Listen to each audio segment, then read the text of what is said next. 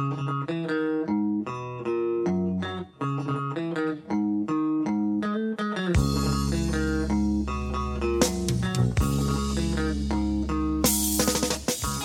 it's Mark Wasserman. Welcome to Ska Boom Stories, which is the audio companion to my book Ska Boom, an American ska and reggae oral history. The goal of the Ska Boom podcast is to share a behind the scenes look at what readers can expect from the book. In 400 plus pages across 19 chapters, I've attempted to knit together the origin stories of groups of passionate musical pioneers who helped create a uniquely American version of ska and reggae. Though my band Bigger Thomas, originally called Panic, is not featured in Ska Boom, our 80s American ska story contains a lot of the same trials and tribulations experienced by the 18 bands whose stories I've documented. That is to say, the human condition set to a ska and reggae soundtrack. In this episode, I'm speaking with my longtime bandmate and close friend, Roger Apollon Jr., about his memories of the early days of the band. Though we missed out on the ska boom of the mid 90s, the original lineup of our band broke up in 1991. Our story is one you should know. We were the very first ska band from New Jersey.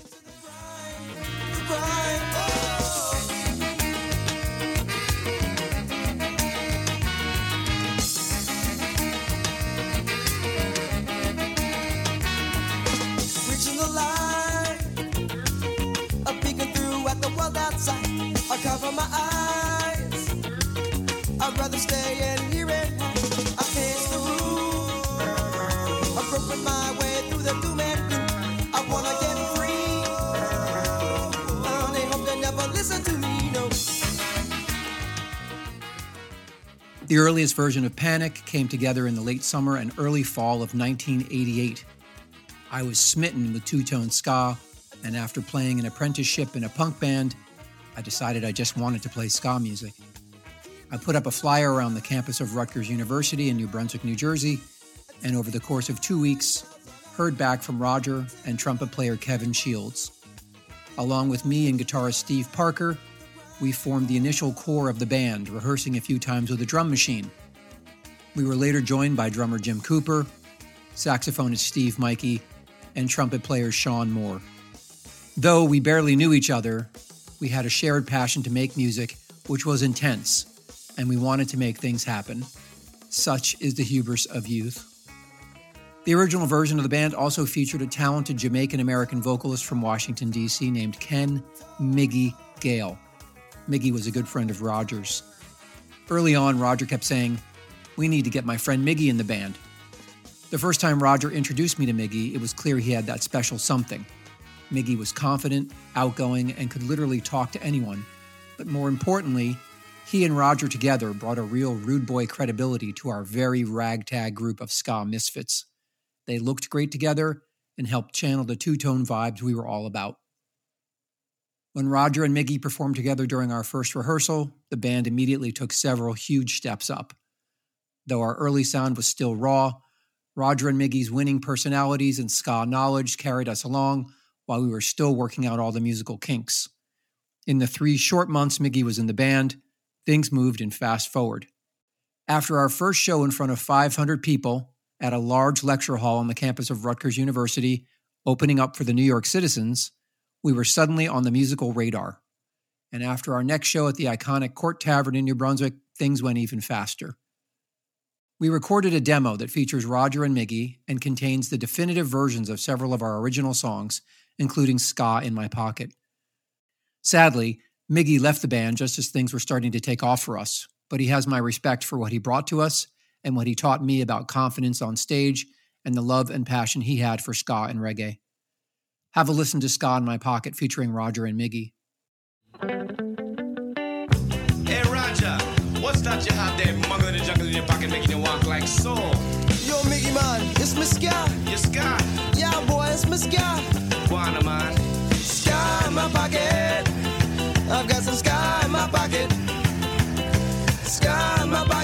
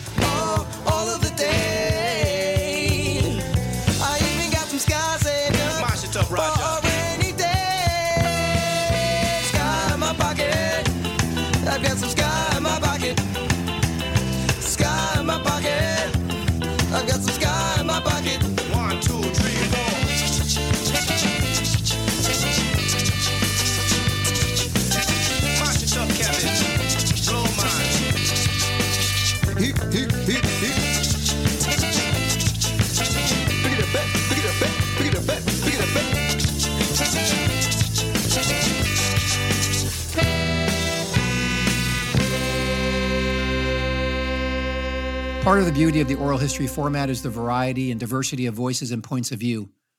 That's why I felt it was important for me to speak to Roger to hear his memories from those key years of 1988 to 1991 when we were part of the wave of bands helping to popularize an American version of ska. Roger Apollon, welcome to the Ska Boom podcast. How are you? I'm doing well. I'm doing well. Yeah, man. What did two tone music mean to you when you were uh, first getting into ska? Two tone music to me um, was my it, it, it. I didn't know what I was feeling in the 80s, being a teenager, I guess 13, 14, right around the time this was happening, maybe a little bit younger. Um, and I didn't know what I was feeling, I, but I knew that I, I, I was a, a black kid living in a white neighborhood, all white neighborhood, listening to black and white music. And, um, and I, I didn't, you know, and sometimes I felt like out of place and I didn't have words for racism or any of that stuff. But when I saw the specials album at that Two Guys or Korvettes or wherever I found that album, when I saw the cover, the, the just the cover just spoke to me. It just it it it, it crystallized what I've been trying to say with music, which was a band of black and white people doing music, and I didn't even know what was inside the album, but just the image alone in the '80s. I mean, there weren't a whole lot of modern black ba- black and white bands that I saw out there. So seeing black and white people on the cover looking cool wearing suits, it just made sense to me. It just crystallized something I just felt inside instinctively. So when I saw that, I was like, okay, I'm going to be the US ambassador. You know, once I found out it was from the UK, said, I'm going to be the US ambassador of Tone. I'm going to represent this movement happening in the UK in, in the United States. And, and, and that was, that that's where it started. you know. Sure. And then I listened to the record. So, so what what caught your attention first? It was the visuals of the the visuals. It was Yeah. the visuals. It something about that cover, something about the, the their stance, something about the suits, something about the black and white guys in a black and white picture with checkerboards around it. Um, it, it you know it just I don't know. It exuded cool. It it exuded something. You know, it was the '80s. Everything was pink. Miami Vice colors, you know, pop, Adam and the Ants. Everything was very kind of bright and out there. And this was a stark black and white, um, cool uh, uh, ethos. And I just like these guys just look cool. Whatever music they're doing, I don't know, but I want to hang out. I want to know what these guys are doing. I want to know how they know each other because they look like they hang out together. And at the time, you know, I either hung out with all white people or all black people. And rarely was I in like mixed company. So I'm like, where were these guys living where they could look this cool all together? So the visual really, I don't know, something about the visual that it just stuck with me. I that that I couldn't get off the visual. Uh, I mean, you know, I just hoping the record was good. And when you listened to the record, was it good? Uh, you know, it was weird. you know, I got to be honest. It was the first song, uh, "Message to You, Rudy," which I thought was like again, it was like slowed down Bob Marley. Like, all right, like this sounds like Bob Marley. And uh, again, my ska knowledge was zero, so I'm like, uh, whatever.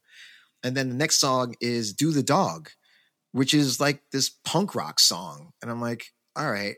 Um, and then I think the next song is either "Up to You" or something like that, and I'm just like, I'm into it, but I just don't know where it's going. But I know that, but I, but I'm starting to notice a trend. I, am starting to notice a theme in in the sound of the music.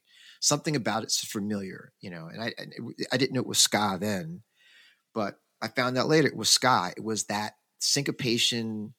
It was the reggae. It was the punk. It was something about that sound. And by the time I heard gangsters, I think when I heard it, I was like, I think I might have heard this song before. You know, I think I might have I've already heard it on the radio or something like that, or on LIR or something. I don't know. But by the time I heard Gangsters, I'm like, okay, this is the coolest band I know right now. This these guys are the fucking coolest band right now. Um, and then when I flipped the side over, uh, Monkey Man, uh, it's just it just kept going. Um, and I just I don't know. And then I listened to that album over and over and over and over and over and over and over. And then I bought the tape and bought and then listened to the tape over and over and over and over and over and over. And and did that was that the gateway to other two tone bands like the Selecter and the English Beat for you? It, it wasn't until much late.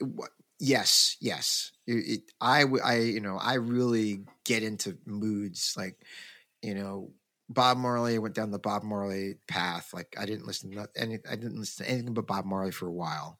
Then it was Steel Pulse, nothing but Steel Pulse. Then it was like I get really, you know, obsessed. So it was nothing but that's first specials record for at least like a year. And then I went to Cheap Thrills in uh, New Brunswick and um, picked up uh, this uh, the English Beat. You know, because I'm like, oh, what else is out there? And I, I just can't stop it. Oh my! I mean, I really love the specials but these guys were just they had the 80s stuff with them. I felt like they were like the brighter version of the specials and the songs are faster, they're a bit more I mean still socially conscious but a bit more just kind of dancey and the production was just so clean and the and the and the harmonies um and ranking Roger and then you know you know, my name is Roger. So I'm just like, there's a guy, wait, you know, it's the kind of the first time I actually kind of saw myself possibly like doing this, like being in a band. Like I saw myself like ranking Roger and people like, oh, ranking Roger. Oh, yeah, ranking Roger. It's just like the, and just automatically, I never felt like I re- really related um, so closely to, um, you know, uh, a performer like Bob Marley. I did, but you know, I I couldn't grow dreads. You know, although I was smoking weed, I was smoking weed, but I wasn't. You know, I couldn't grow dreads. But ranking Roger, I mean, he's a black Brit, and I'm like, I'm a black American, so like, there's some, you know, I felt there was some commonality there. Um, until obviously, you know, I, I, had the biggest man crush in the world when I saw like Fishbone. Until it was ranking Roger until freaking Angelo. Like Angelo just was like Fishbone, just just made everything possible.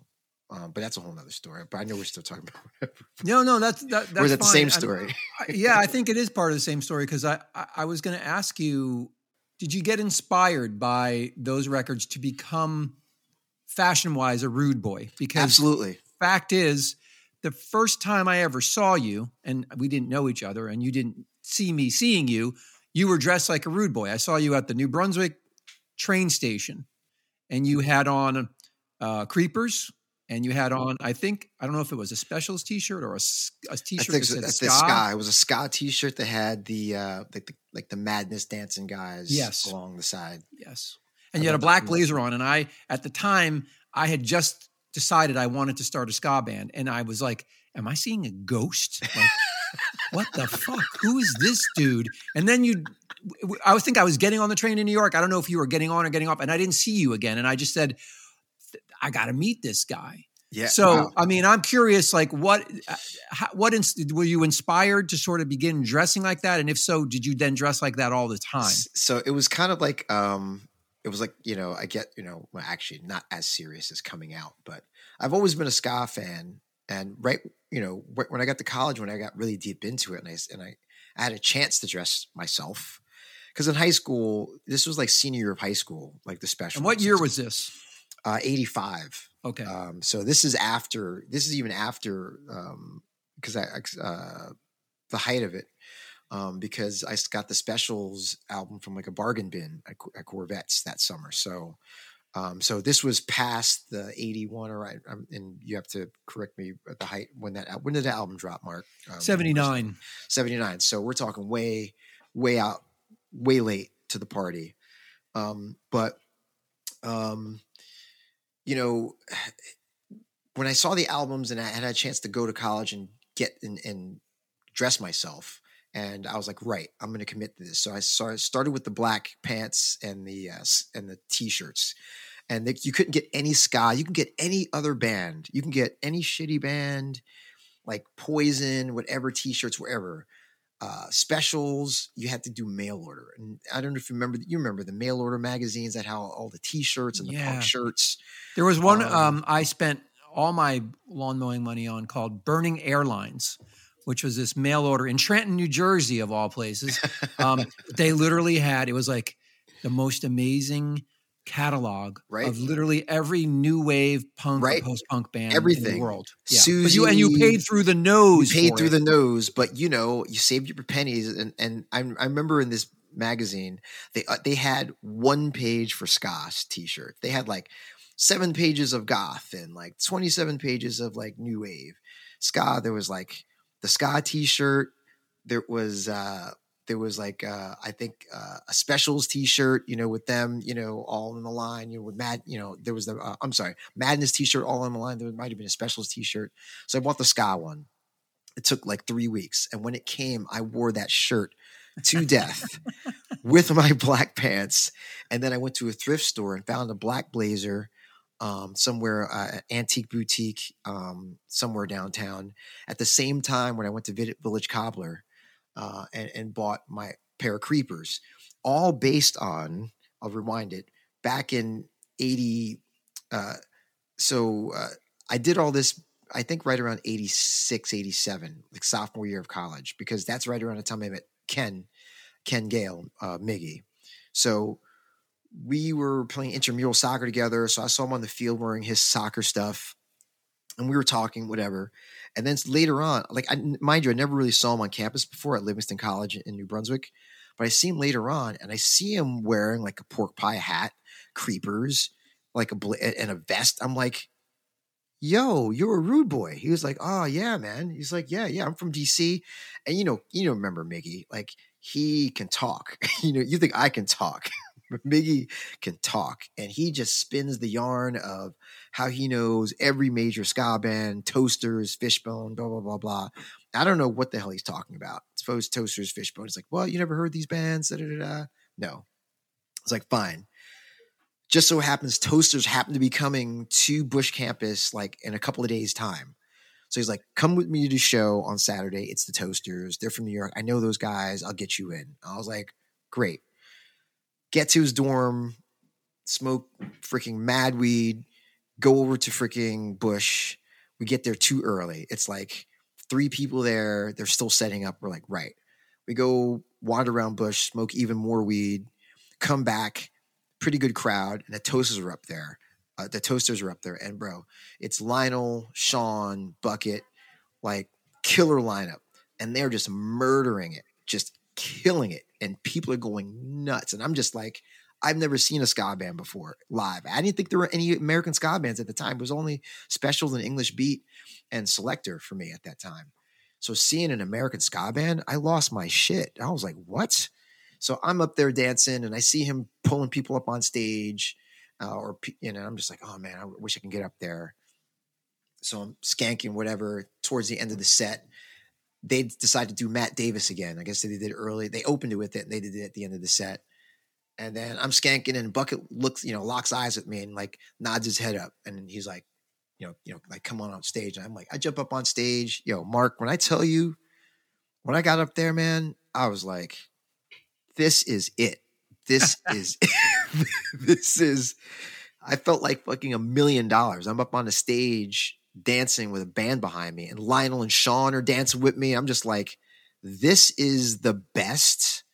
Like, I can't like what? What are, like the adrenaline? It was uh, and the drums right there. I was like, I, I couldn't believe it. Like, I didn't know I wanted to be in a band at that moment.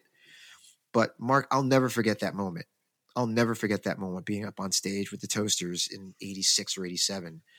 And I was just like, and then after the show, true to his word, like I meet Lionel, he gives us, he gives Miggy a copy of Recriminations and New York Hit and Run we immediately go back to his dorm room and listen to those two albums over and over again for like for like five hours until, until like 4 a.m. Just every song on every I know those two albums inside and out. Front to back. Right? Front to back, recriminations and New York Hit and Run, all those songs. Um, Praying Man, uh bro, um Brighter so, Days, Brighter Days by the that's such a great song. I mean, great, great songs, um, great bands, and from there it was like the clothes. I'm I'm like this is me. Like oh, so also about the clothes. You know, I went to Catholic school. Clothes were a big thing, and I'm you know fashion guy, whatever. So I would wear. I had my hip hop clothes and I had my preppy clothes, and there were two different sets of clothes that I wore in high school because two of those crowds, some all my black friends were at were at schools, I had my hip hop clothes, my, my lead jeans, my shell toes. And then at home, I changed into my preppy clothes to be around the neighborhood because they're still predominantly white. So when I got to Rutgers, those worlds collided. I, and, and my clothing, like, I didn't know how to dress because I didn't know who I was going to see that day and how to be. So the two tone thing came at the perfect time of me of like, you know what? This is who I am. This is this is my statement. I am a rude boy which means uh, you know. And if you don't know what a rude boy is, then fuck you. well, I can tell you that, uh, like I said before, seeing you on that train platform was like a revelation to me because we were sort of, in some ways, living parallel existences because I had gotten into the music a little bit before you and I was yearning, man, like sweating, wanting to be in a ska band and not really knowing how to do that. Like, how do you, and this again, for any anybody who's listening who's, you know, born after, you know, 1985, no internet, no cell phones.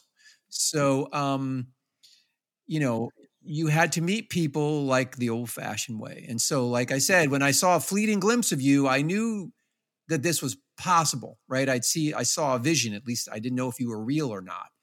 Um, That's really um, funny because honestly, at that moment in time, that was really the first time in my college career, my junior year. I think I was like junior, senior year, probably, where I finally felt comfortable in my own skin. You know, I think my my uh, conversion to the Church of Two Tone came right on time of like the biggest identity crisis I had in my life at that time, and you know, Two Tone fit. It just fit. It answered. It ticked a lot of boxes for me just eh, you know i didn't have to i didn't have to explain myself like if this is who i am yeah for, eh, you know for me it was also a lifesaver uh, probably in different ways you know um uh for me it was also an identity thing probably different than your identity crisis but for me it was more like uh a way to look at the world yep you know a philosophy for living yep. through music so that's why um i also wanted to be in a band with black and white people. Like the whole ethos of Two Tone spoke to me on a really, really intense level, and I bought in. Like you know, Jerry Dammers, um, you know what he what he did there completely brainwashed me, like for for for the better. Yeah, know? absolutely. I'm I'm the same. I feel the same way. I feel that this was the music that I was meant to do. This was something. You know, people always say, you know, uh, you know, you don't choose the music; the music chooses you. And I felt like ska chose me. I I, I had no business trolling through the Korvettes thing or whatever bin. You know, how would I know that a picture would just set me on this path? But it as soon as I heard the songs, as soon as I understood what was going on, as soon as I started to hear the themes in all these bands, I was like, they're speaking what I'm living. I'm living this life over here. You know, I'm living exactly what they're feeling, what it's going on in the UK. I'm living now, and and I, you know, and I want to wanted to spread the word of like black and white unity. At the time, it was just now black and white unity seems so, you know, I sound like an old man now, but you know, it's it's not a big deal you know, uh, black and white people working together and seeing black and white people in a band, you know, uh, in any kind of music, rock, hip hop, black and white musicians. But back then it was a big deal. Um, and uh, and I think people forget that. And I think when you're in a band with black and white musicians, you are making a statement. Absolutely. And uh, it's so interesting you say that because, you know, I interviewed so many people, uh, black people for Ska Boom, and every single one of them said almost virtually the same thing to me that you did, which is that as a young black person in the 80s, um, couldn't you couldn't overestimate how much the specials and two tone meant to be to them as a young black person Yeah. you know, um, uh, Lionel uh, Bernard of the Toasters told me that seeing that specials cover to him was a game changer Yep. because you know you just didn't see Yep. black people on MTV, you didn't Yep. see black people on the covers of albums, Right. And so it was like it meant so much. So you know, it's interesting that you also had that experience. I I, I don't know if the specials realize that. I, I did mention that to to Lynval once when I spoke to him. I don't think I said I don't think you understand the impact that that your album cover, your music, and you appearing on Saturday Night Live had on people of my generation. You know, who were really into this. It was a real eye opener for us. Yeah. You know, you're, you're not used to we we weren't used to seeing ourselves you know leading bands in in a genre that is not soul and r&b uh, or or or reggae you know traditionally black music or played on what they call black radio at the time and radio was a lot more i think probably radio is probably more segregated now than i think about it than it was back then but that's for another podcast. But um you know seeing you know black men and women front bands with mostly white musicians and be the focus point you know and, and be and, and be you know people wanting to see them and, and you know and swagger you know seeing the specials on saturday night live I, I didn't see the you know when they first saw it but i've, I've seen the um you know the youtube video but you know that's swagger you know you're fr- you're not even from this country and you're coming in here and you're walking in here and you're and you're wearing these suits and you're just and you're singing and you're and you're singing against the authority in your songs in their face. And for me the specials the fact that these guys are playing the crowds in london and there's national front people there and they're literally saying fuck you to their face. That's like that's intense. Like you know they're going to be fascist at a show and you play the show and you play songs about them being fascist. It's like do you want to get jumped after the show? Like that takes balls. But that's what they did. And for me that's just if they could do that over there well shit. The least we can do is point out all the same shit that is happening here in america with the racism and, and everything.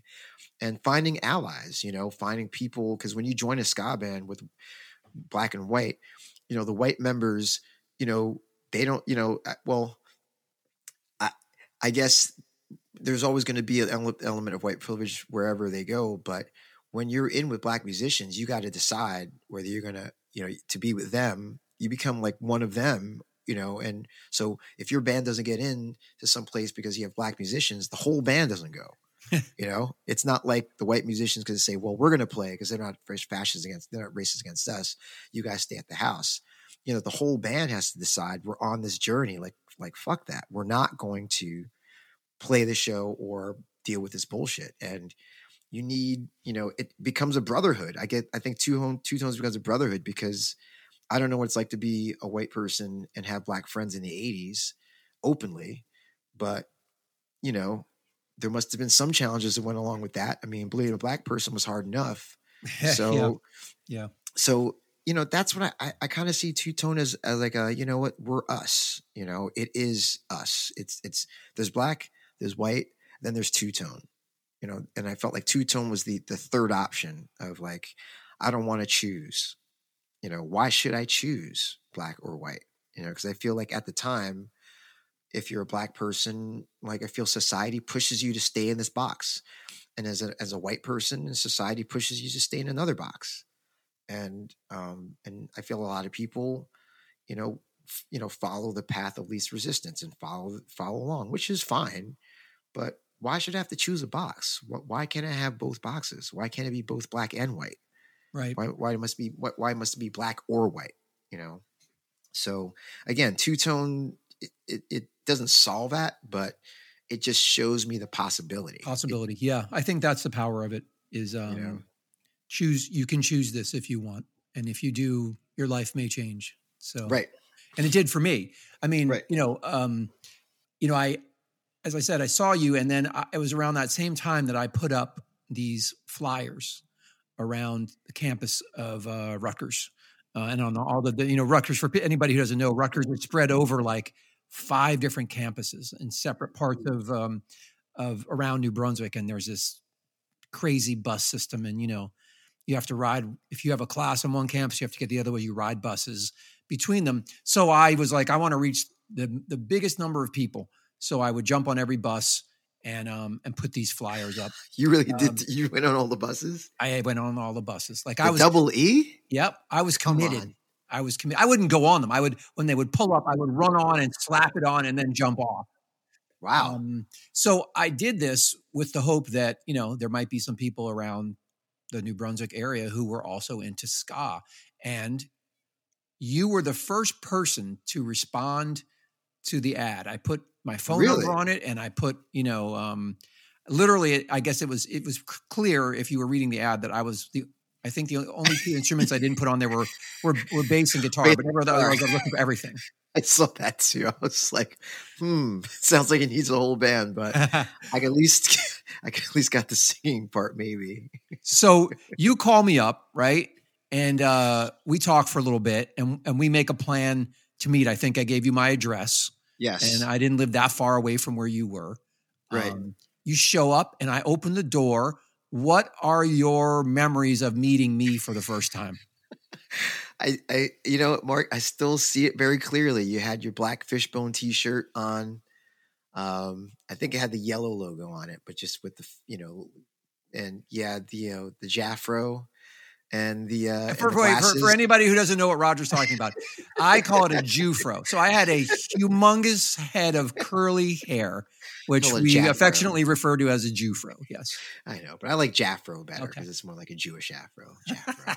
anyway, so um, had the Jaffro, and you looked like a really nice guy, which made me worried because I was like, oh no, you know, this is probably like a music fan, you know, and maybe not like a musician. You didn't look like a musician, so and I didn't know what I was looking for, but not that. Maybe somebody who looked more like. um uh, I don't know, Horace Panter, like, you know, or like Terry Hall or any of the specials. It's but- fair to say that I did not at all look like a rude boy. I had no rude boy credentials at that point. You I didn't didn't. know where to find those kind of clothes.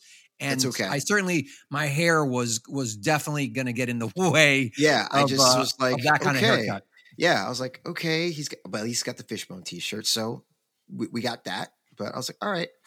So I was like, hey, and you're like, hey, and you, you know, hey, I was going on Mark. I'm like, hey, Roger. I'm like, all right, like you know, I'm already thinking like exit plan, honestly, because I'm not sure. I'm just not sure, Mark. You didn't seem you didn't seem very you look kind of surprised to see me too. I was like, oh man, you know, I, I hope Well, I, to be honest with you, on the phone, I could not tell whether you were black or white. Ah, true. That I did true. not know what to expect. This is Now, did you know what would what did you think of of my voice on the well, phone? well, I knew you were white, Okay. but I thought you were like again, like like cool white guy, like Horace Panter, like you know, like Mhm. uh, or Paul Simonon. Like when I'm thinking, because you on the phone, I, I think you you revealed that you said you played the bass. yes. So I, I automatically thought of all the, the ska bass players. the coolest bass players you could think of. So so you know you had the guy from uh you know English Beat who was kind of quirky. Um, but you know, he had kind of like a weird style. I'm like, all right, maybe he's quirky, or maybe he's like Horace, or maybe he's like Paul Simonon. Like, yeah, probably Paul Simonon. Like, cool leather jacket. He's probably like rude boyed out. It's gonna be awesome. Or like Bucket, because I saw Bucket from the Toasters. He had the creepers. I'm like, none of the above. So I was like, all right. And then I went inside. I'm like, I saw Kevin Shields, who did not inspire. He looked like a rockabilly guy, you know, and he had a, a six pack of the mini nips uh, of the nips of Budweiser, and he's like sitting there. Said he couldn't play the trumpet because he just got his molars out. So I'm like, okay, And again, for, for anybody just who following along at home, Kevin was also also responded to my ad. I had put the ad up at this kind of iconic punk rock club in New Brunswick called the Court Tavern, which Kevin was a, a regular at. And so I had set up this first meeting, like I had no idea what to expect. And it was me and this guy, Steve Parker, who started the band with me, and Roger and Kevin. So you had basically had Roger, this very um, elegant, uh, cool black guy, and Kevin, who was like this rockabilly dude. Like it's almost like worlds collide. yeah, it was definitely like okay. And then last but not least, Steve Parker, who really looks like an accountant. Like you look like at least you know a guy who's like into music. Steve looked like he didn't even he wasn't even into music. He just the nerdiest glasses, like almost like a bowl haircut. Just and he said nothing. He just sat there with his guitar, noodling on his guitar. And I was just like, okay, so this guy doesn't talk.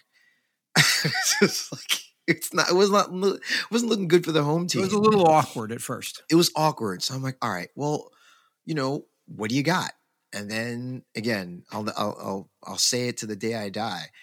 We pop the tape in, and man, the music, the music is what bonds us together. It always is what bond, bonds us together. We'll never like that's our bond. Uh, That's the music. The music. It all started with the music. And when I heard the songs, I think I might have heard uh, more and more. But might have been the first track, and I was kind of like, all right, you know, not bad. And then I heard um, uh, "Loose Threads." I think I think "Loose Threads" was the song. I still love that song. I think I heard the demo of that on the tape, and it just blew my mind. I just remember thinking, "This is the coolest ska I've, I think I've ever heard."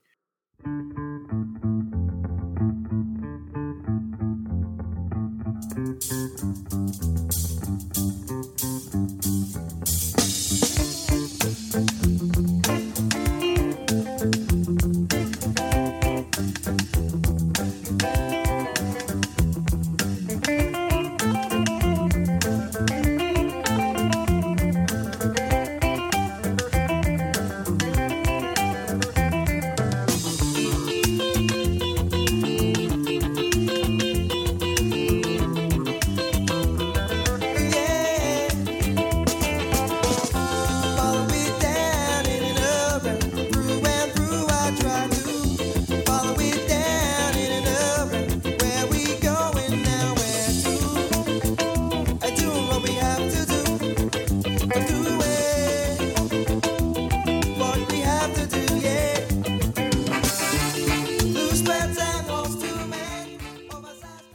Ever heard like it was like uh it was like um uh it was like the Smiths meet ska kind of like you know it was Mm. like this kind of I just thought it was one of those I was like all right that song alone I was like okay if these guys can write a song like that you know let's see what we can do and Yeah, I mean, uh, f- for all of his antisocial tendencies, Um, Steve was a incredibly talented Brilliant uh, musician, songwriter, and, um, musician.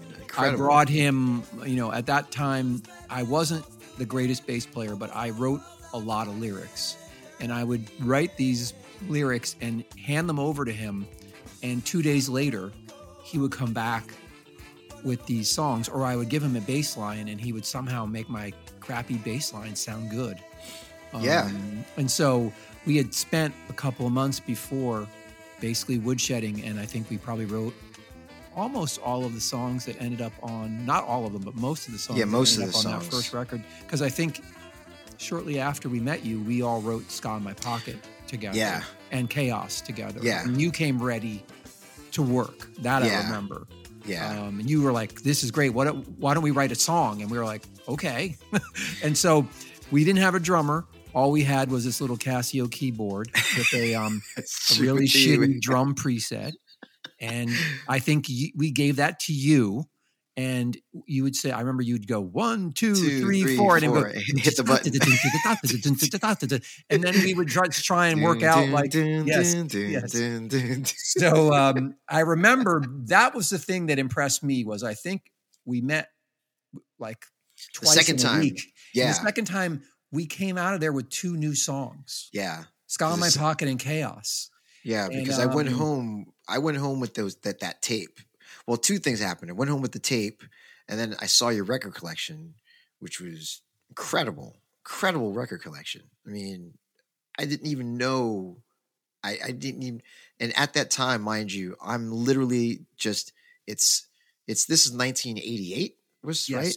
yes. So Summer of '88, hot Summer of as '88, hot as hell in New Brunswick, and there's no AC. We got fans on, college freaking apartments, which are anyway, and um, you know, um, summer of eight, you know, it was 19, uh, you know, 88. At that point, my knowledge of ska was literally specials, English beat Selecter, fishbone. I knew nothing of Skatalites, Prince Buster. I didn't know any of that stuff. So when you when I saw those, you had those albums in your collection. I'm like, what is this? You're like, oh, you never heard of Skatalites? I'm like, oh yeah, you you can let me, you can borrow. I think I might have borrowed four or five records that first time in the tape, and I went home and I spent like three steamy days in my apartment, um, listening to that tape and all those records.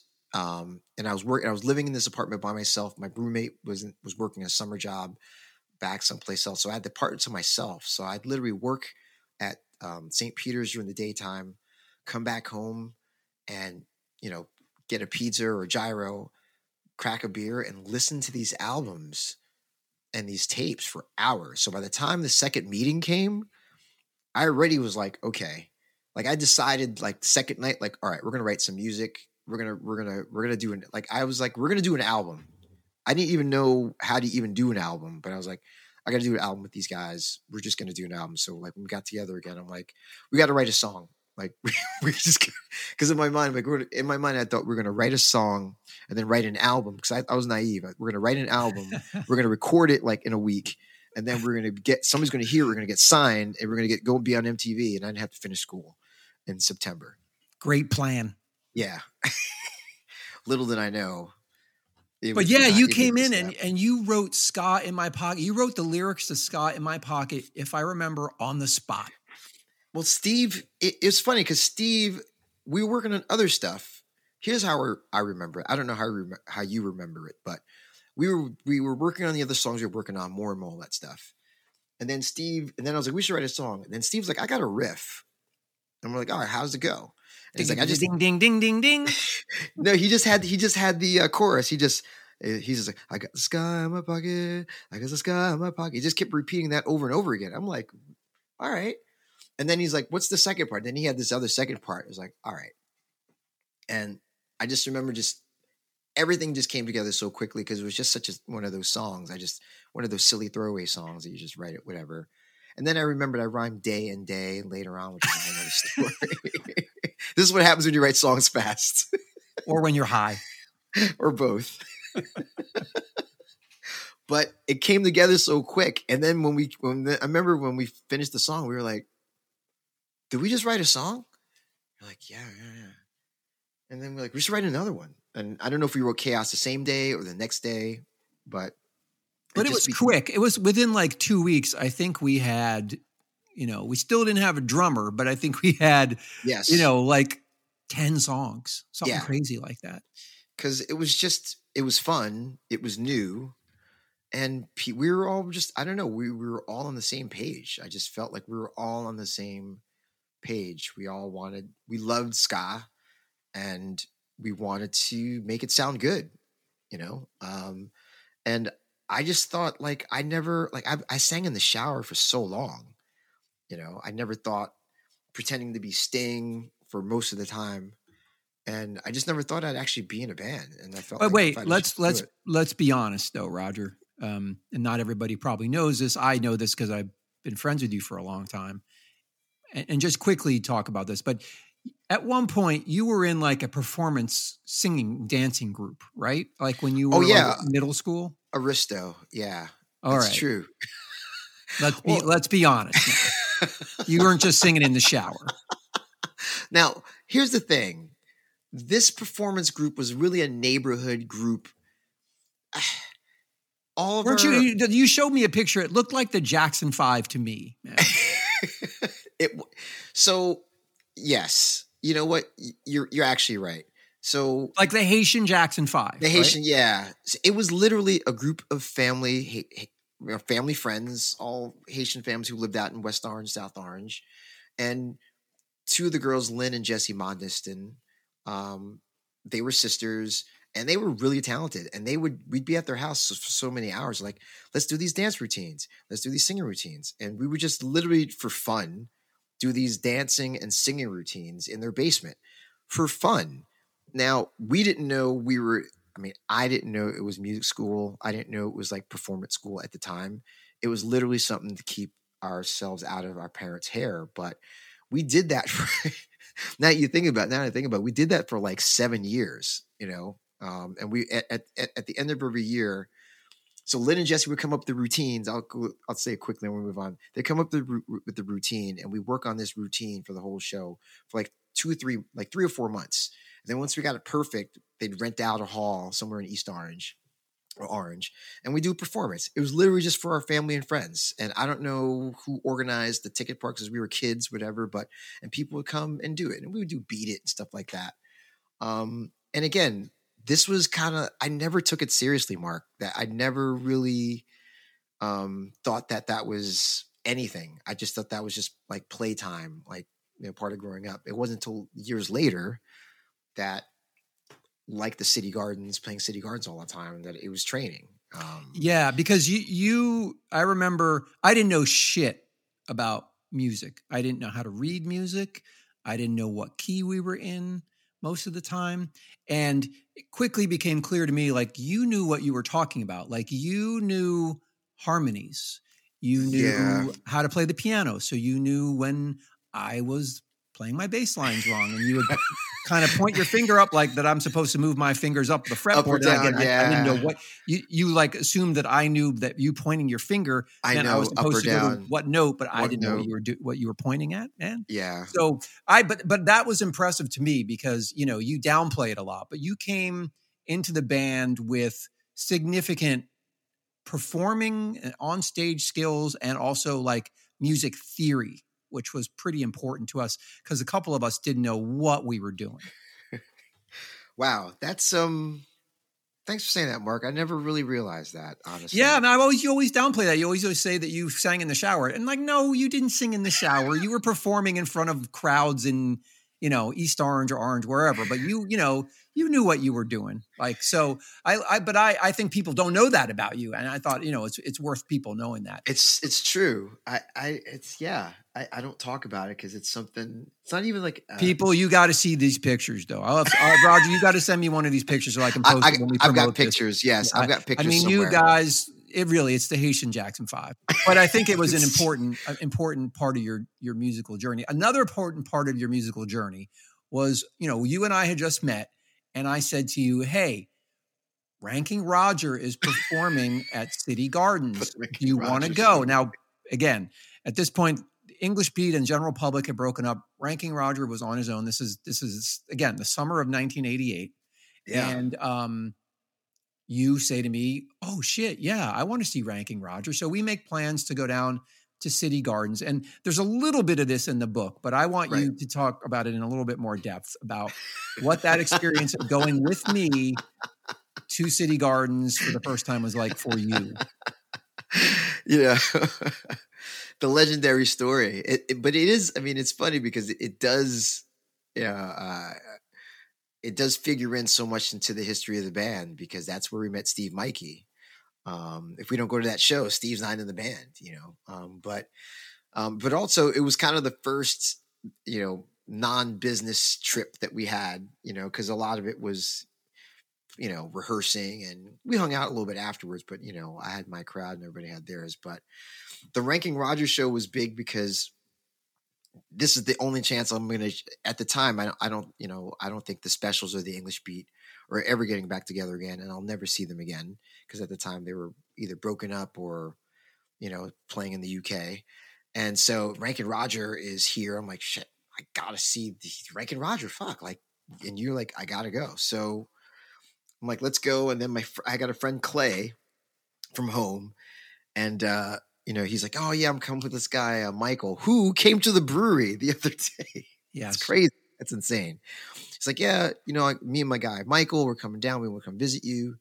I'm like, hey man, but look, um, I- I'm going to see the show in Trenton. So if you're coming, you know, you got to come to me the show. And I think I might have got back to you like, hey man, I got a couple of friends coming. Can you get more tickets or whatever? And you're like, yeah, sure, whatever. So long story short, they come down, and this is right around the time I think was I starting cocaine or like I think I was just starting to do cocaine on a no no I'm no this is towards the end of me doing cocaine.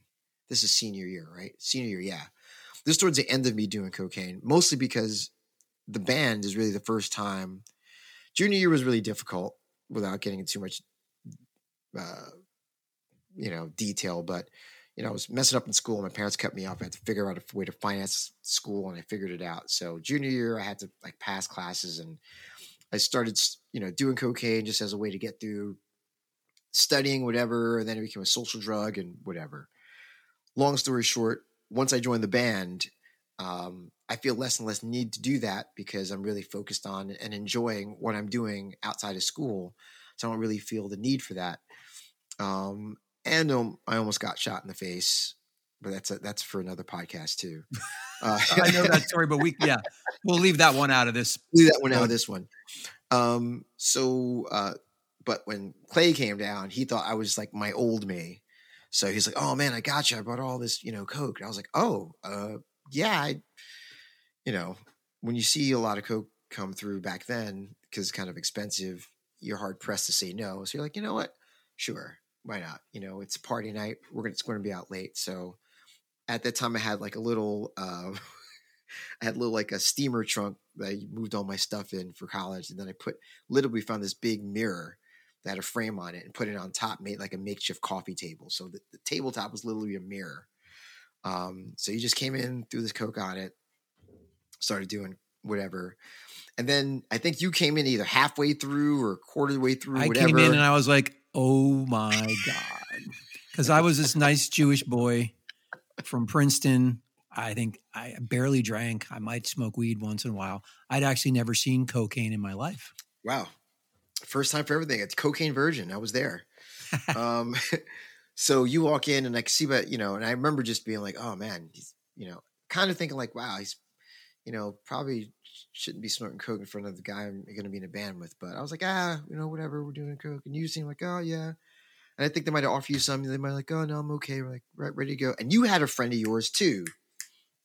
You didn't you bring down a friend, the guy was- Benny, Uh, Benny, yes, yes, right? Uh, yes, I had Played my, played keyboards for us for like one Benny, rehearsal. Yes, yes, He would have That's been right. perfect in the band. he would have been perfect in the band. So we Another get in black my guy. we get in my um yes, Benny was a black guy. So we get in my car, this really rundown 1979 Toyota Corolla, me and four black guys, and I'm driving. And you're driving down the Trenton. And you guys, if memory serves, are still doing coke in the back of my car on the way down yeah, to the show. because coke is not a long-lasting drug. Um, I, FYI, you know, you need to, you know, it was an hour drive or something like that. Yes. and you know, after you do a couple of lines, like 15 minutes into the car ride, you know, you're ready for another hit. So, I think we might have put it on our fingers or put it on keys or whatever to keep things going.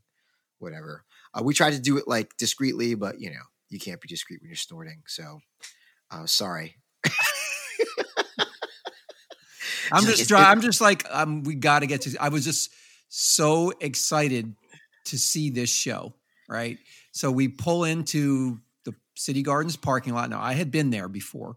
So, yes, you, know, it was you have been no- there. Nothing to me because I, you know, I knew what to expect. Yeah, but- you have been there. What was your um, Man, I, me, and the and I, I didn't know about Benny, but me and my two other friends, Clay and Michael, the other black people, we're as we're driving, like you know, Turnpike, whatever, okay, Route One, whatever, you know, passing Trenton Prison, okay, fine, whatever. Then it's like it's getting dark, and then darker, and then fucked up part of town, yeah, City then we- Gardens was in the hood.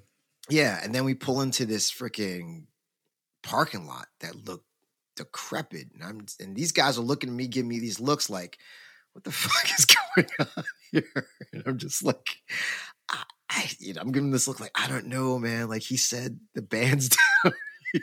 Look, I didn't, I didn't know what to say. So we get out the car. Clay's giving me his look, and the only thing that's saving the fact is that there's lots of cars around, and you know, there's obviously some sort of big event going on. So I'm like, all right. So we had to. It wasn't. It didn't look good, man. City Gardens is not. Trenton's Yeah, if you had never been to City. Gardens before, it it was an intimidating looking, very building. It intimidating. like a fortress, basically, Yeah. like no windows, just a con- concrete bunker, basically. right. And when you when your when your only white friend is driving, you know, you and your black friends down to a show that you've never been to in Trenton, you know, questions started to, people start telling me, I tell you, Clay and Michael will give shoot me these looks the whole time, like, dude, if this is a setup, I'm gonna fucking kill you. I'm just like, dude, I don't know what to tell you. So we walk in and it's like almost automatically, like God must have read our minds because we walk in, we take two steps. Here, this is how this is what I remember. We walk into the front door, we take two steps, we look to the right, there's a pinball machine there, and we see somebody that looks like Ranking Roger playing the pinball machine. And I don't know if you spot it or I spot it, or if we say, like, oh, is that Ranking Roger or somebody? But we walk over and it becomes apparently clear as we get closer that it in, it is in fact the one and only Ranking Roger. And we're and I'm just like, I'm within 20 seconds of walking into this place and I see the guy that I paid money to go see later. He's right there, right in front of me, playing pinball, looking down, playing pinball. I think there might have been five or six other people around him, all looking at him. I just was looking at him because he's first of all he's tall. He's he, he was tall. He was six foot and some change. It seemed like I think he was like six two or six three. Yeah. tall. I didn't think he was so tall. And I'm looking up at this guy, and I'm like, it can't be Ranking Roger because he's so tall, but he's obviously the only guy. I just was in awe. I just sat there, and then he played, and then he walked away, and I just was like, I didn't know what to say after that. I just felt like that was I could have went home after that. You know? um, We did incredible. talk to him though. Do you remember talking to him? Right. I don't remember talking. to him. Yeah, I we remember being did. in awe. You know, you were in awe, but we did talk to him. He actually acknowledged us. Really? And uh, yep. And um, after he was done playing pinball, you went up to him and said, "Hey, my name's Roger, and uh, this is Mark, and uh, we just started a ska band." And he was like, "Wow, cool! Really? What's the name of the band?" And you're like, "We don't have a name yet, but um, you know, we're really influenced by you and Two Tone." And I remember him just encouraging us. I remember him saying, "That's great Wow. you know, s- stick with it. And then I think I turned my head and I said, Oh shit, Shit. what's Sir Horace Gentleman over there? I'm like, and you no were- you way. and look, and you're like, No. And I'm No like, way. yes. Can't be. Can't and be. he was sitting by himself, I think, drinking a Budweiser. And Yep. you went over to him because I was like in shock and awe. And you're like, Hey, Horace Panter, right? And he was like, Yes. and you just you know i was getting to know you through through this experience you could talk to anybody and i remember you just chatting with him a little bit and you came back and you said yep that's him so Amazing. it- you know within the first 15 minutes of entering city gardens we had seen two of our musical heroes to me Yeah. which is pretty extraordinary part of our you know our story like the universe was was certainly suggesting to us that we were on Right. a, on the right path i think and that's what I felt. That's what I felt that it was. I really felt that that's, you know, how often do you get to see your your your, your heroes? You know, um, right when you walk in.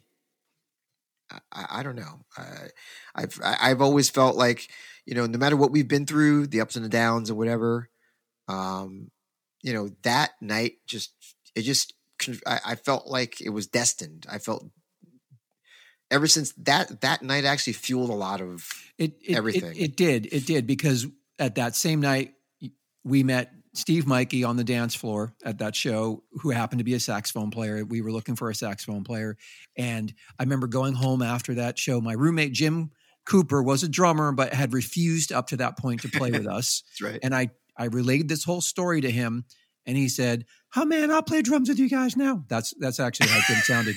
And um, like again, within days we had almost the original lineup. We were just Yeah. missing one person. So can you talk about? You mentioned Ken Gale a little earlier. Can you talk about him and how he fit into what what I'll say at this point was the Panic story. You had come up Yeah. with this name Panic for the band because you were a big fan of the Smiths and Morrissey.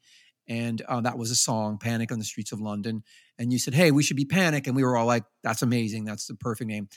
So we had a name, we had almost everybody, but talk about Ken because I think I've, you know, as I've looked back on our story, I think Ken was a really important, Oh yeah. short term, but very important part of the of the mix. Can you talk Yeah. about him a little bit? Ken, so like you know, uh, again, in it's it's hindsight, you know that um, Ken really showed me the American ska scene. Like he's the guy who just introduced me to, you know, I, I saw my first. He took me to my first Toaster show. He took me to our first Fishbone show, and both shows he knew the bands, and I got a chance to meet the Toasters, and I got a chance to meet Angelo and Kendall and all those guys in Fishbone at Sarah Lawrence College in like '87 when he took me up there because he's like, "Oh, I know the girl who does the who does the programming." there." I'm like, "Really?" So Ken to me was the he, I he was like uh he was like my mentor into the game and really just like eh, like we were brothers, you know. And so when I told him I joined this band, and you know, I, I think I remember like when I joined the band, I was like, oh man, I got this other guy who'd be perfect for the band. This guy named Kenny. He's a rude boy.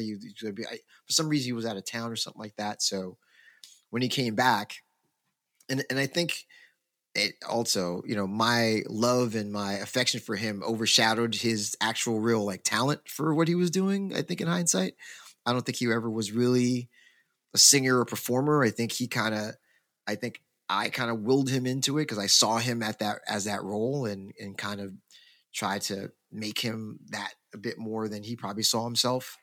But when I told him about the band and brought him on, I mean, I mean, I you know Lynval and freaking um Neville. a Neville.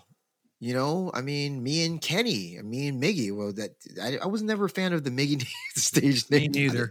But whatever, it- that's that's what he wanted to call himself. Some girl said his name is Miggy. I'm like, fine, man, whatever.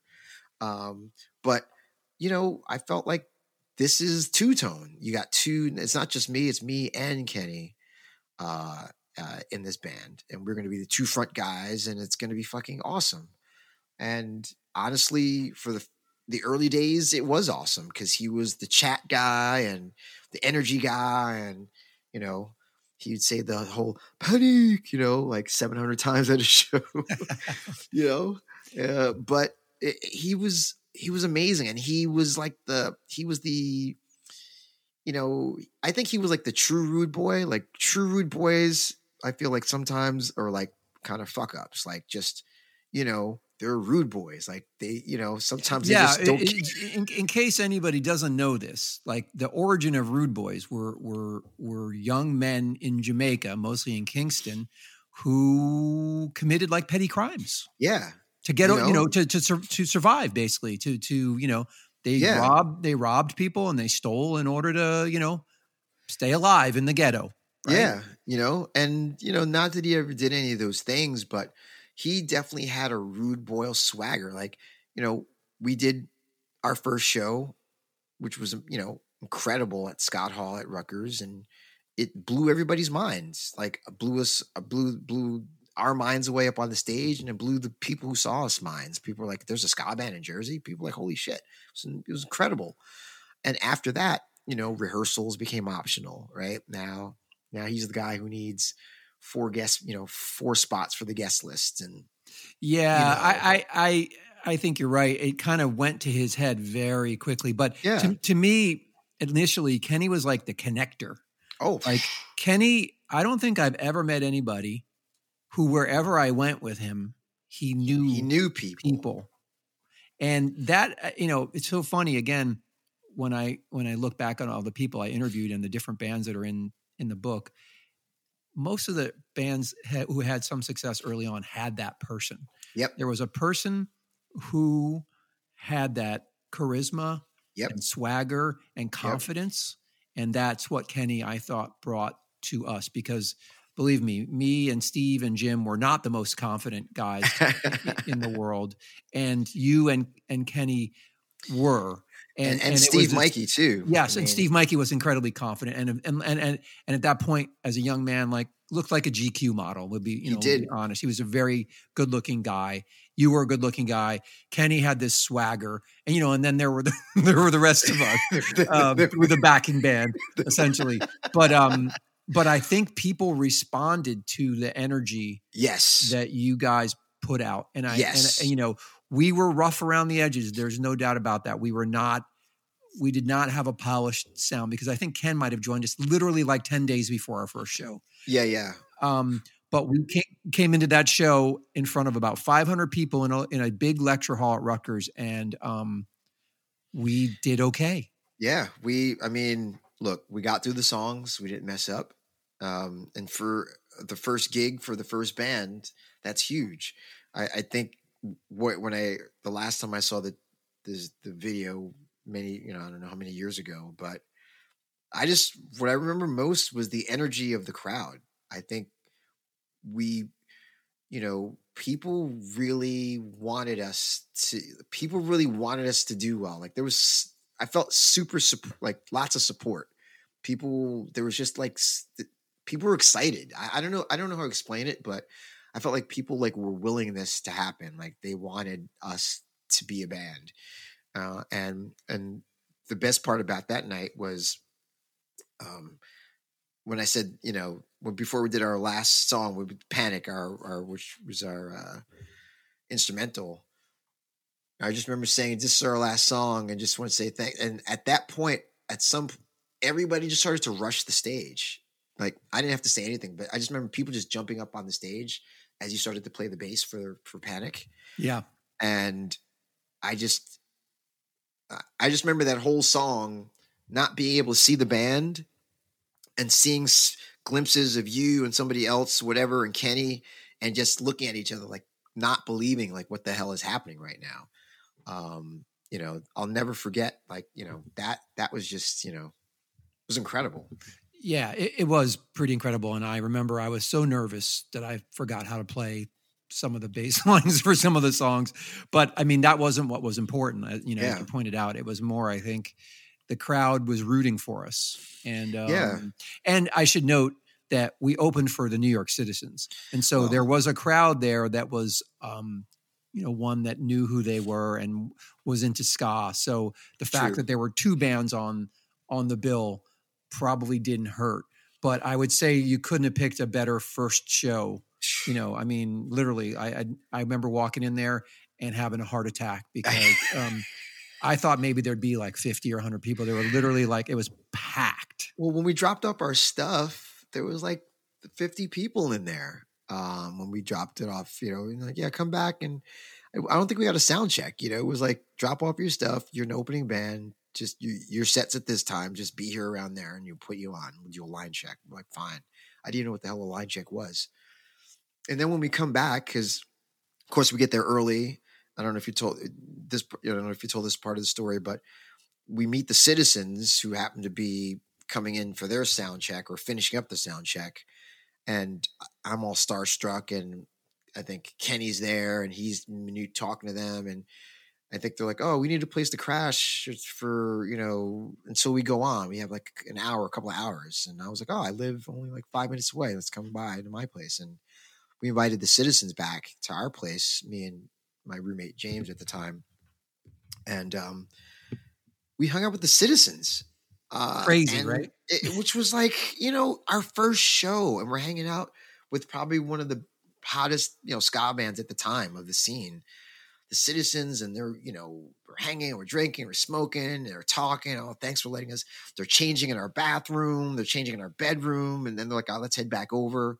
We head back over, we can't find parking. And I'm like, what the fuck? Why? Why are there? We park. We find.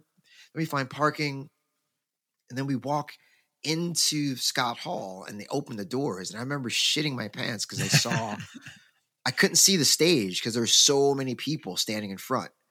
And I was like, holy shit, where did all these people come from?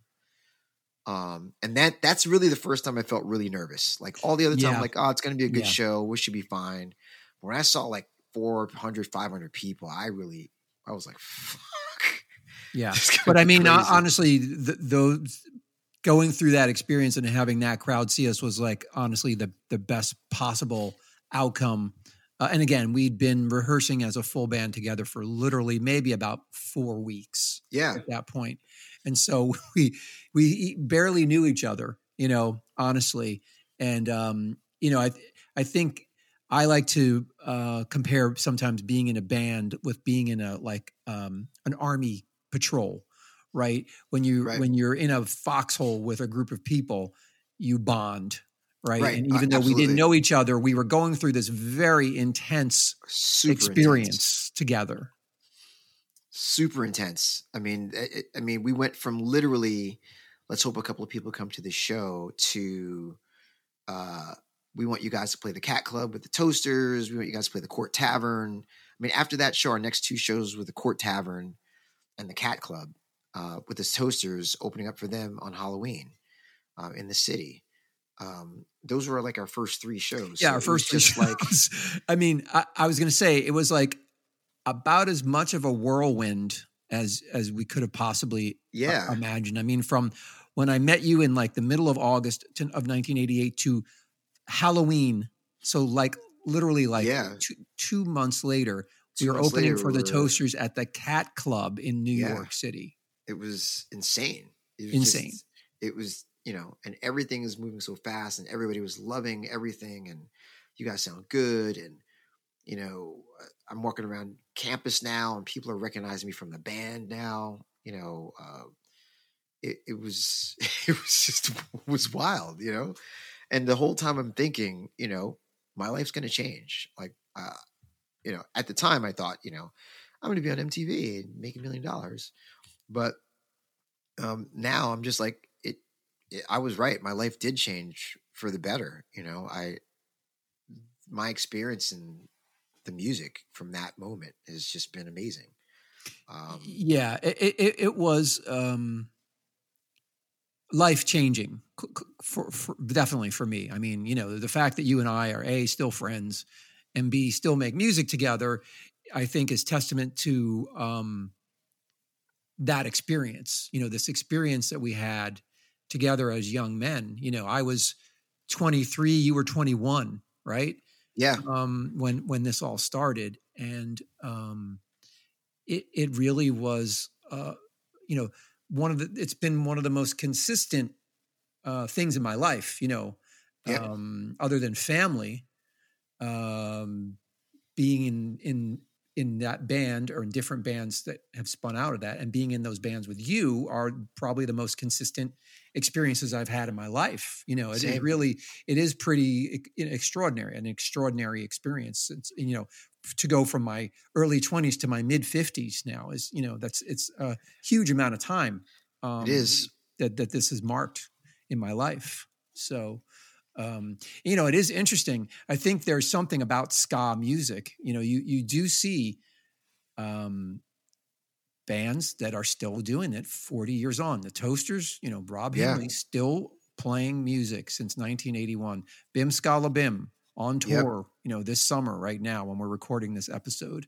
um, the mighty mighty Bosstones the Pietasters you know these are all bands with members in their 50s and in some cases their 60s who are still playing so i think there's something to that yeah um, you know, that speaks to the music brings people together, and then those people have pretty pretty um, memorable experiences together.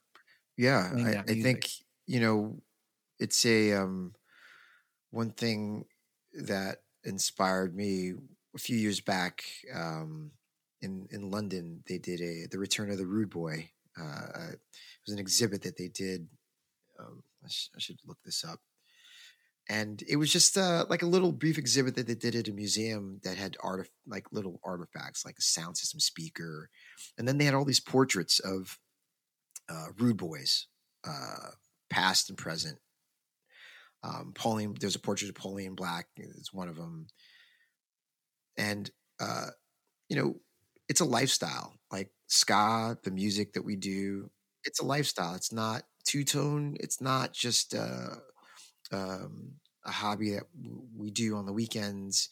Um, it's not just something that um, you know. It's not just the clothes that we wear. It's not just how we talk, whatever. It's it's really a lifestyle. It's it's being your true self at all times. It's speaking up for the underclass, for, for the for the underdogs, making you know, it's you know, calling uh, authority into question when when things aren't right. You know, it's you know, it's it's it's it's it's the way you live your life. It's not just the music, and I feel that the experience that we've had through the music just inform the way we live. You know, everybody that I could think of that's still doing it in, in advanced years, they're still being themselves. Like, you know, they're not, it's not an act at, at this point. It's like, it's who they No, are. No, I hear you. Yeah, you know, I think it was very freeing for me.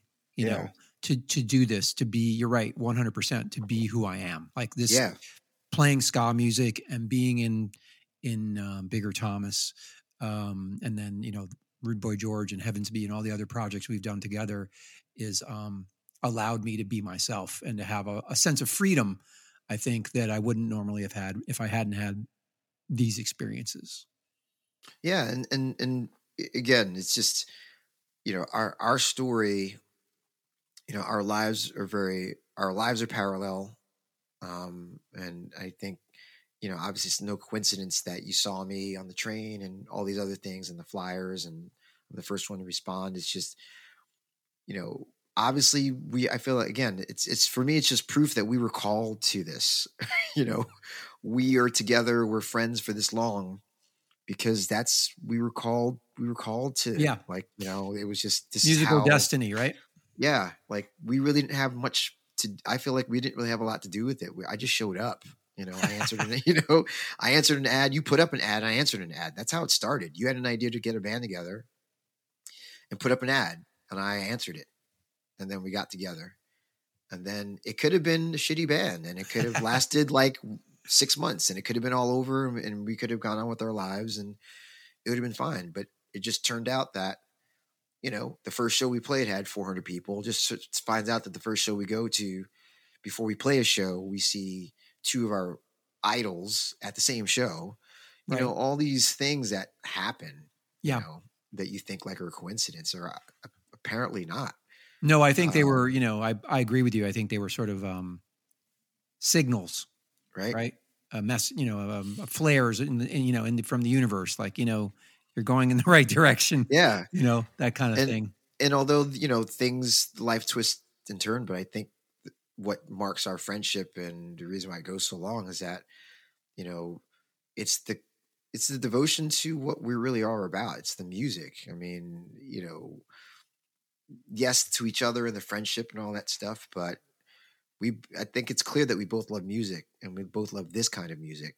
And, and we've made, you know commitments and sacrifices to stay connected to it no matter what happens in our lives you know i, I do have friends who you have quote unquote grown up and say well you know i used to be in a ska band but you know i had to get a job and get this thing going and you know no disrespect and you know that's you know now it's a hobby and that's fine um but for me it's it's it's you know I, I think there's something to be said about still pursuing what you're passionate about no matter how old you are.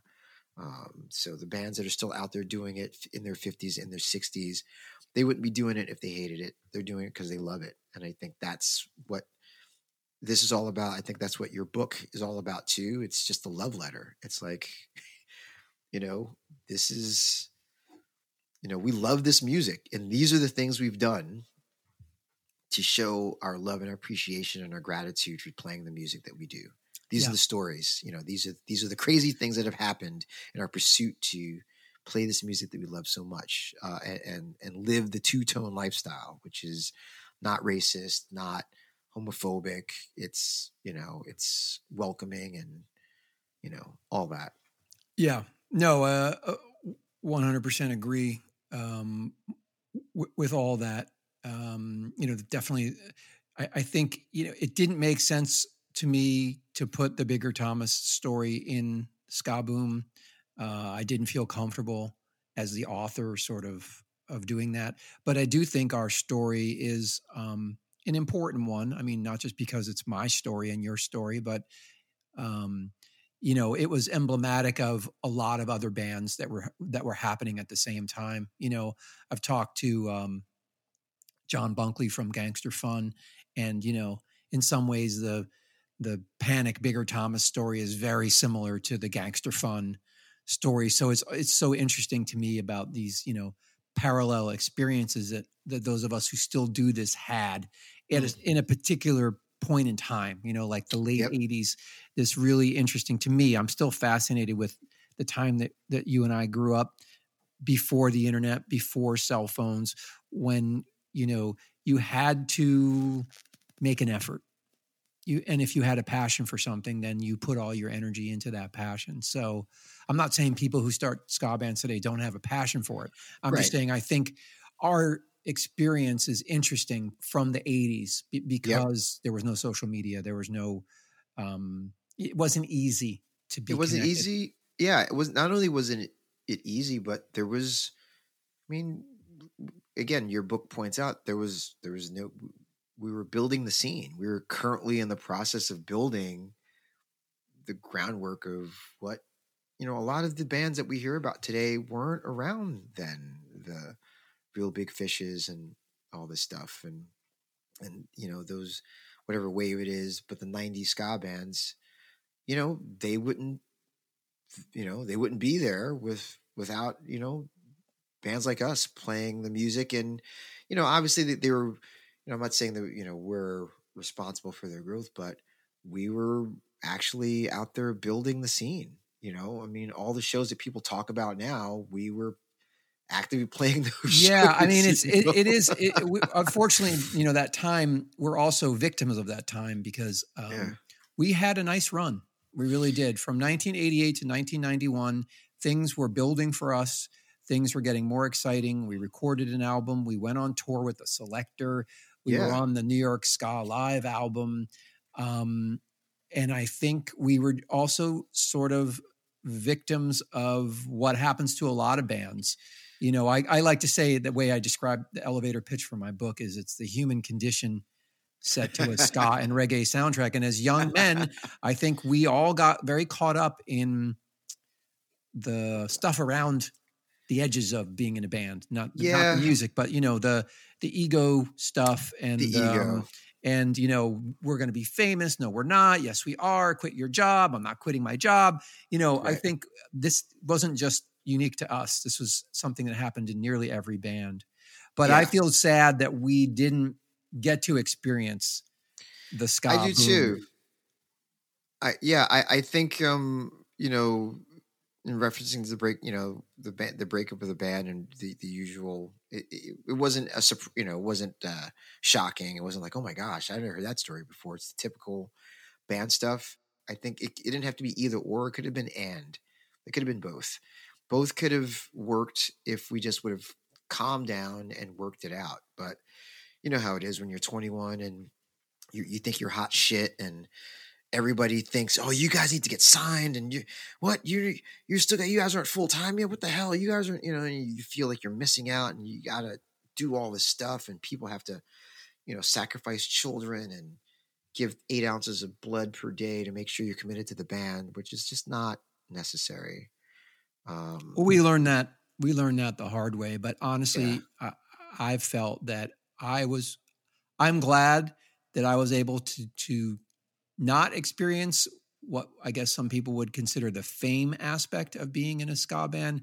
To to to um, maintain the friendship, yeah, right? I mean, because there was a period of time when you and I were not on speaking terms. no, we were on a And speaking. if we had seen each other in the street, it's likely we might have gotten into a fist fight. So, um, well, I can't fight. It would have probably yeah, been just been It would have been yelling and screaming. But Yeah, the, the fact is that our friendship hit the rocks because Yeah. the band broke up. And um, I'm grateful that through through being mature, mature younger men and seeing what was important, that we salvaged that versus all of what could have come along with potentially, you know, quote unquote, the success of. And let's be honest, the Yeah. success of being in a ska band. Okay, I know. It's it's not like, you know, we're not U2, you know. And look, you know, a couple of I mean, two things I think about is like number one, honestly, if we did have whatever that success would look like, um, you know, get famous or quit our job and did this full time. Honestly, Marc, I'm not sure if I would have survived. I, I I don't- I'm not sure if I would have survived the trip, you know, to to the the the bigger Thomas uh, touring around the world trip, you know, because you know my lifestyle was a bit excessive back then, and uh, a lot of ours were, and I'm not sure if we would have, you know, withstood withstood it. So I'm I'm grateful for that, um, but I'm grateful that for the fact that we had a chance to do it over again, and I'm having more fun doing it now than we did before. Yeah, I would, I would say it's more fun in my. It's been more fun in my fifties than it was in my twenties. Let's put it A that lot way. more fun. Well, I think you and I had to had this conversation um, where it's more about making art for the That's it. sake of making art and That's not it. for anything else. And once I accepted that, I felt so much better. I felt freed from my own crazy expectations about that this has to mean something. It doesn't have to mean anything. It just has to mean something to me or you or whoever we are writing the music with and that experience that we share. That's the value that you get from it. What would you tell your younger self Oh my gosh, 30 years ago if you could speak to him, you know, in in in 1991, let's Yeah. say, 30 years ago to the day, right? Because to be Yeah. honest, I looked at the calendar, Roger, and we played our last show with the original lineup of the band on September 13th, 1991, opening up for the special beat special beats at City Gardens in front such of a a sold out audience that was Such as much show. there to see us as they were to see Special Beat because City Gardens was our was our home, and we Oh literally gosh. broke up you know, in the dressing room after that. What should have been a triumphant That should have been the coronation. That should have really been like the coronation of the and and we were we were at each other's throats before that show, and and I think sound check. I remember sound check was very intense. it was very intense and very uncomfortable but that propelled us i think it might have been one of the best live shows we ever put on there was a, Oh, yeah. a real release of energy in that for that show and so i've always you know that for me stuck in my head for a really long time i, I got i was so hung up on the fact that Oh that show should have propelled us to the next You. level and it probably would have Oh my God. but gosh. we broke up. So, what would you tell your, you know, I've spent a lot of time in my head talking to my younger self. What would you tell your younger self about, you know, that experience almost 30 years to the date that we're recording this this episode? Yeah, I think the biggest lesson, I, I, and I said it before, it's like, um, it, it's it's rarely either or. It's usually and. That's what I would tell my younger self. You know, uh, I I was very black and white. It's either this or that, but it's usually this and that. Look, the the the um that City Garden show with Special Beat when we were performing, it was the first time I had I literally had three or four girls at the front of the stage screaming every time I did something. Like I would like jump in the air and they'd scream. And I'd do something. I was like, what is happening? Afterwards, like I signed autographs after that show. So I just was like, you know, uh, I thought this was so serious. And I think if I would have told my younger self, like, you know, you think it's either or, it's just and. So don't think you have to make these hard, intense choices about everything. Just, you know, chill. You know, uh, if somebody says something that's not in your in your business plan or in your life plan of the trajectory of the band, consider it. Don't you know, I, you know eh, that that that that's what I would tell myself. You know, I, I think I would have enjoyed the band a lot more if I just would have just l- learned early on that with all with any success, with any whatever perceived success, there's going to be real challenges and you have to really be willing to deal with those. You know, I really thought it was going to be a magic carpet ride. Our feet wouldn't touch the ground. We would get to a point where the money just flows in and we float, you know, we get massages before every show and we get, you know, they we get dropped on stage with angels and they pick us up. Like I really thought that was going to happen. I really thought we were going to be U2 and like, you know, entourage and all that. And when it didn't happen, I thought it was all for nothing um, as opposed to saying, you know what, you know that's, uh, you know, there's good and bad, and and, uh, and the art is in you know. And another thing I would say is like the art is the journey. That that's the art is the whole point. And enjoy yourself. Well, I want to thank you, Roger, for helping me to tell the bigger Thomas American ska story. I sort of struggled a little bit with, uh, you know, do I tell it? Do I not tell it? And I and I I decided, you know, some people might be interested in hearing about our adventures there at the you know the late 80s and the early 90s but but more just to celebrate uh our sort of extraordinary relationship and friendship and what that's meant to, i think to both of us but also you know how we've developed from young men into middle age and you know i would say for the better you know Yeah, so Yeah. um I, So I I- still think there's a uh, there's a miniseries, a Netflix miniseries about the bigger Thomas story. I think that's Well, that and there's you know the gangster fun story and the Bim Skala Bim story and you know um, the boiler story. It's funny they're they're all if you have if you have read my book then you know what I'm talking about. Like Yeah, every yeah. one of these stories is a mini series and that's what sort of makes Yeah. them interesting.